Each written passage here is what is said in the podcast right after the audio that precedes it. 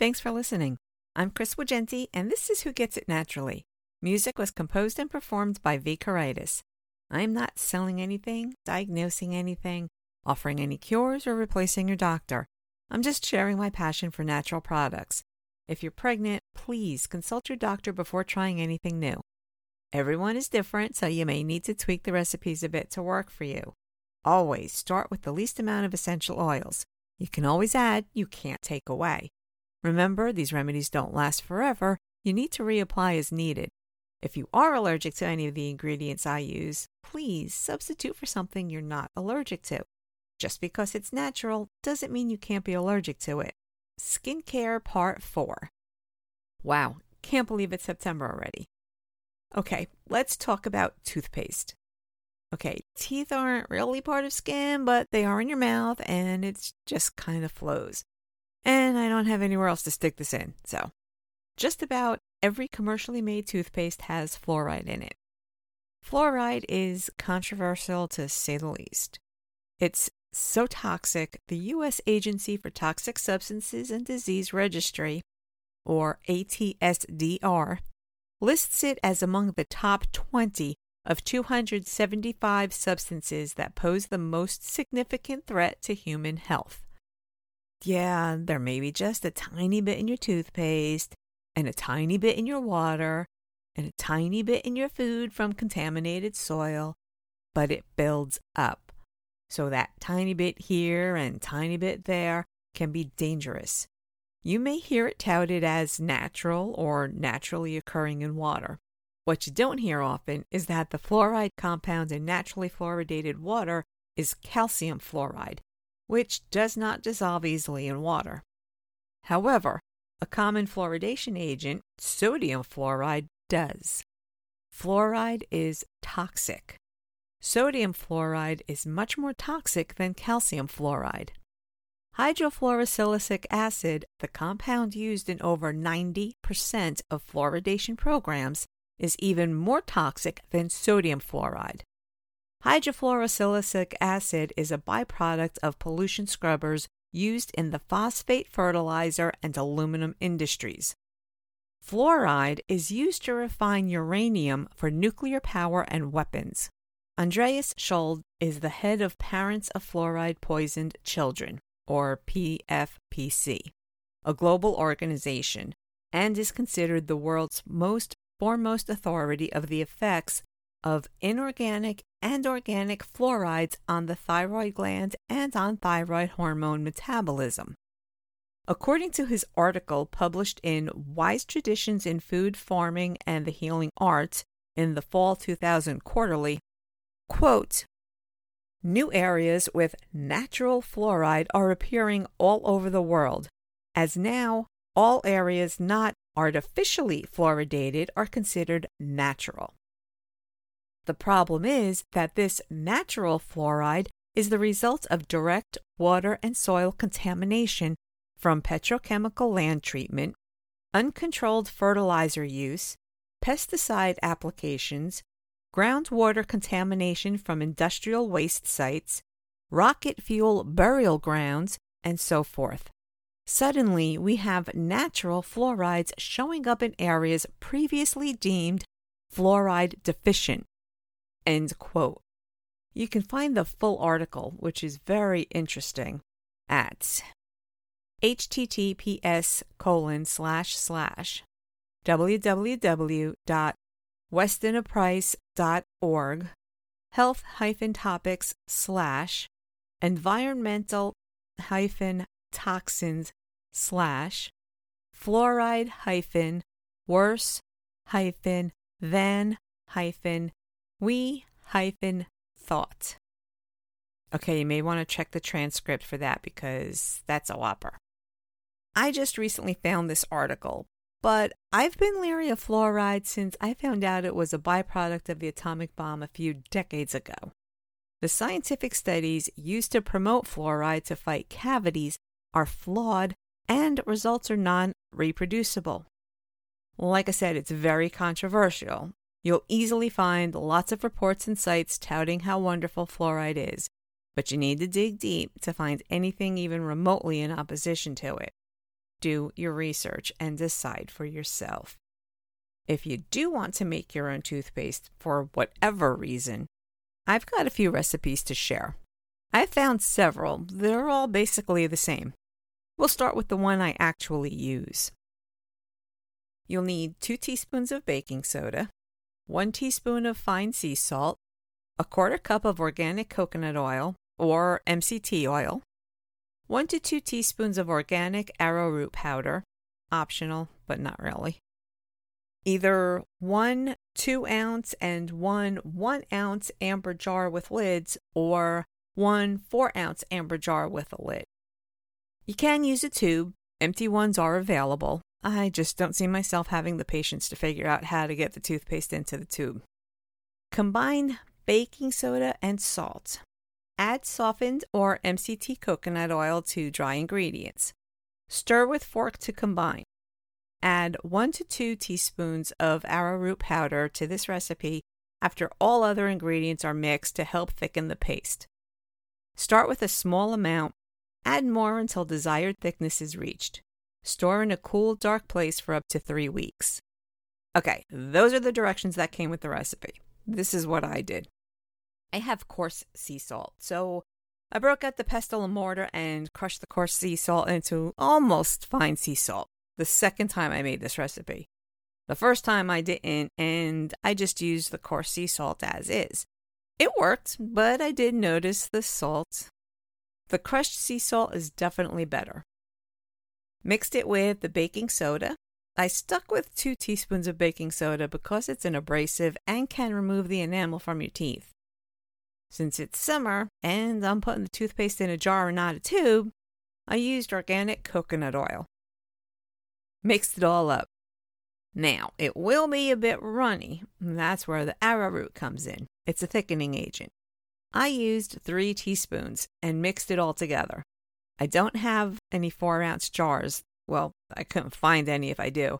So I used a two ounce jar and a one ounce jar. Poured the mixture into the jars and placed the caps on the jars, then put them in the fridge for several hours. Actually, I kind of forgot about them, but it's all good. During the summer, the longer you keep it in the fridge, the better. It won't get all liquidy. That's why I don't use MCT. Coconut oil will stay solid up to about 75 degrees. The other ingredients help to keep it from completely liquefying. I use a popsicle stick to put the paste on my toothbrush. Yes, it's a bit salty, but I don't mind it. I know I haven't said this in a while, but I am a freak. If you have kids or don't like the salty taste, you can add essential oil for the flavoring. Peppermint, spearmint, or even cinnamon will work. Use turmeric for whitening toothpaste. You'll need to experiment to find the sweet spot, but I'd start with 3 to 5 drops. Some recipes suggest xylitol powder to help with taste. I say suggest because it is optional in the recipes that I've found. I've also seen where they use filtered water instead of coconut oil. It won't feel greasy, but this cuts down on the amount of time you have to use it before it goes bad. Instead of having three weeks to use it all, you'd have about one to two weeks max. Also, there are so many health benefits to using the coconut oil. It's an antifungal, antimicrobial, and good for oral health. I've been using it for over a month now and I love it. My teeth feel cleaner. Next, I tried my hand at deodorant. I'm limited to the brands I can use. I can't use a scented one, so it has to specifically say it's for sensitive skin. And even at that, I have to read the ingredients to make sure there's not something else in it that I can't use. I had one I liked a lot and used it for a long time. All of a sudden, I can't find it anymore. So I found a great recipe. It absorbed quick, didn't make my skin feel greasy, and worked. Unfortunately, my underarm skin didn't like it. I've never seen my skin that shade of red before, under both arms. Talk about itchy. I can't figure out what caused it either. As far as I know, I'm not allergic to any of the ingredients. Either the combination triggered the reaction, or the skin under my arms is extremely more sensitive than the rest of my body. Until the rash went away, I used witch hazel. I soaked some on a cotton ball, then patted the cotton ball on my pits. It actually felt good, cooled off the irritation and stopped the itchy. The rash was completely gone in about two days. So I put some witch hazel in a two ounce amber Boston round, added about 20 drops of frankincense and a bit of vodka, and topped it with a mister cap. Shook it up real good and tried that. My skin didn't itch or turn red, but it didn't work all that well. I mean, it worked for a little while, then it didn't. Plus, it was the triple digits with even higher feels like temperatures, which didn't help. So I ended up buying a brand that I'm not fond of, but it does work for now. I'm going to have to make a much smaller batch and try with a different essential oil. I used Melaleuca or tea tree essential oil. I don't know if that's what caused the rash. I've used shampoo and body wash with tea tree essential oil in them and don't recall having the same reaction. But then again, those get rinsed away. The deodorant doesn't. Okay, for this recipe, you'll need 3 tablespoons of baking soda, 5 tablespoons of arrowroot powder, 6 tablespoons of shea butter, 30 to 60 drops of essential oils. They are optional. And other than tea tree, you can try frankincense, lavender, patchouli, sage, bergamot, cypress, or rosemary, or any combination, really. 8 ounce amber jar with lid. Now, in a deep bowl, you'll thank me later, mix the baking soda and arrowroot. Using a mixer, mix in the shea butter. Once it starts looking like crumbly dough, add the essential oil. Mix together until whipped. Transfer to the jar. Keep in a cool, dry place. To use, scoop out a pea sized amount and rub it into your armpit until it's invisible. It'll absorb quickly and feels dry, but you may want to wait a bit before getting dressed. You can get a dedicated makeup brush and apply some arrowroot over the deodorant for extra dryness. I didn't do this. For me, it absorbed quickly. There are a lot of different DIY recipes for deodorant. A lot of them use coconut oil. I stay away from those. To me, the coconut oil can get too greasy and takes so much longer to absorb into my skin. The shea butter worked very well until the rash broke out. Skin tags are annoying and difficult to get rid of on your own. Your dermatologist can use several different modalities to remove them. Freeze them off with liquid nitrogen, cauterize them off with an electric probe or needle, snip them off with surgical scissors, can you get rid of them on your own? Supposedly. I haven't had any luck yet, but I also don't have the patience to do it myself. There are several home remedies for skin tags. One is to tie a thin piece of string at the base of the skin tag for a few days until it falls off. I've never tried this. Another is to soak a cotton ball with apple cider vinegar, Place it on the skin tag, then cover with a bandage to hold it in place for 15 to 30 minutes at a time, at least once a day, ideally two or three times a day until it falls off.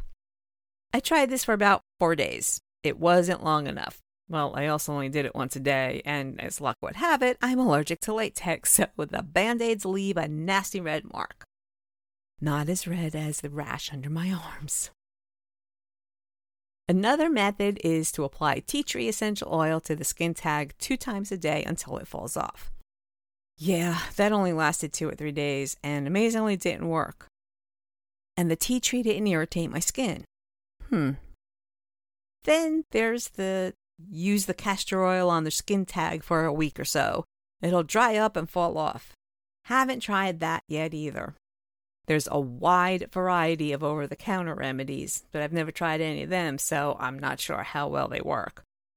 I know, not much help, but it gives you something to experiment with.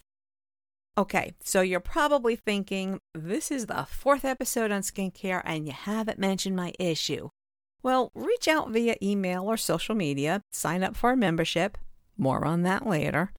Search for a DIY remedy, or get really crazy and make up your own concoction. What? Are you crazy? I can't make up my own stuff. Wait, can I? Yes.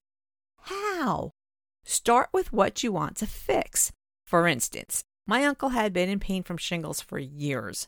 I created a spray for him. I researched what essential oils are good for shingles. Any of them that are antiviral, antimicrobial, antiseptic, it's a good place to start. Add in anything good for the skin. Whittle that list down by eliminating anything you may be allergic to, anything you don't like the scent of, essential oils that tend to be more expensive if money's tight. Then think about how to apply it. Since shingles makes the slightest touch hurt, I decided to make a spray with witch hazel and use a mister cap. You need to consider if it would work as a lotion type product that you can massage into your skin or maybe something light you can spray on. That would narrow down the base to either shea and or cocoa butter or maybe a carrier oil for something you can massage into your skin. For something that would hurt if you touched it, making a spray to use with a mister cap with witch hazel is a great start. It's great for skin, won't dry your skin, and has lots of benefits all by itself. Okay, but how do I know how much to use? Start small. Make an ounce or two of the base, then use a few drops of oil. As you increase the amount of base, increase the number of drops of essential oils proportionately. For instance, if you double the base amount, double the amount of the essential oils. Here's where your measurements come in handy. Remember, about 3 teaspoons equals a tablespoon. 3 tablespoons equals an ounce. 8 ounces equals a cup, and so on.